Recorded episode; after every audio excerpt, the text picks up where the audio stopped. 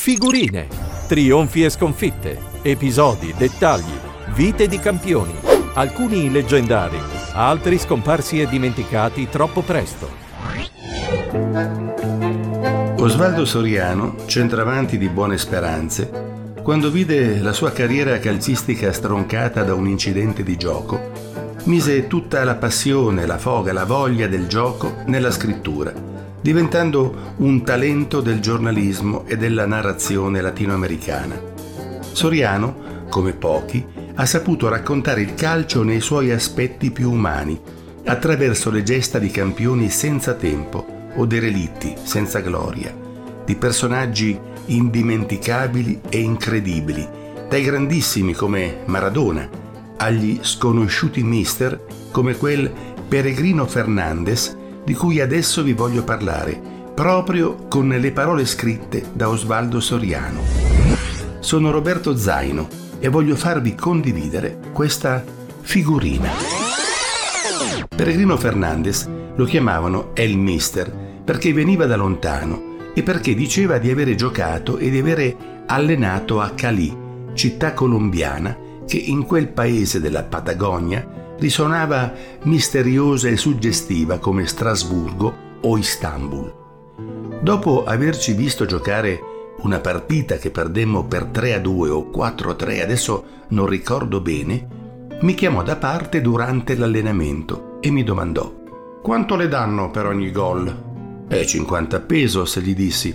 «Bene, da adesso ne guadagnerà altri 200», mi annunciò, e il cuore mi balzò in gola perché avevo solo 17 anni. Molte grazie», gli risposi. Cominciavo già a credermi grande come San Filippo. «Sì, ma dovrà lavorare di più, mi disse subito, perché io la schiererò terzino». «Ma come terzino?» gli dissi, credendo che fosse uno scherzo. Avevo giocato tutta la vita a centravanti. «Lei non è molto alto, ma colpisce bene di testa», insistette. «Nella prossima partita giocherà terzino». «Mi scusi, non ho mai giocato in difesa», dissi. «Oltretutto così, finisce che perderò i soldi». «Lei scatti in contropiede e se colpisce di testa si coprirà d'oro. Ho bisogno di un uomo che si faccia rispettare in difesa. Quel ragazzo che ha giocato ieri è una mammoletta». La mammoletta a cui si riferiva era Pedrazzi, che in quel campionato si era già beccato 3 espulsioni per gioco scorretto. Mise in piedi una squadra insolita, con 3 difensori in zona e un altro, io, che doveva andare in avanti a rompere il gioco. A quell'epoca questo era rivoluzionario e cominciammo a pareggiare 0-0 con i migliori e con i peggiori. Pedrazzi, che giocava arretrato, mi insegnò a far perdere l'equilibrio agli attaccanti per poi poterli bloccare meglio. «Toccalo!» mi gridava e io lo toccavo, e subito dopo si sentiva l'urto contro Pedrazzi e il grido di dolore. A volte ci espellevano e così perdevo soldi e rovinavo la mia carriera di goleador. Ma Peregrino Fernandez mi pronosticava un futuro nel River o nel Boca. Quando un difensore passa all'attacco è segretamente intimorito, pensa di aver lasciato la difesa indebolita e chi può dire se le marcature sono certe. Il tiro di testa del difensore è astioso, scaltro, sleale. Almeno io intendevo così, perché non avevo l'animo del terzino e un brutto pomeriggio mi venne in mente di dirlo a Peregrino Fernandez. E il mister mi guardò con tristezza e mi disse: «Lei è giovane e può sbagliare.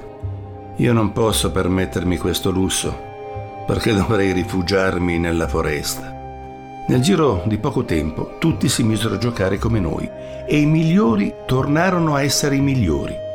Una domenica perdemmo 3-1 e quella dopo 2-0 e poi continuammo a perdere. Ma il mister diceva che stavamo acquistando esperienza. Non riuscivo a prendere la palla, non arrivavo in tempo sui cross e di continuo finivo a terra rotolando come un pagliaccio.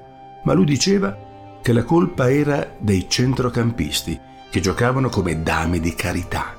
Li chiamava così, dame di carità.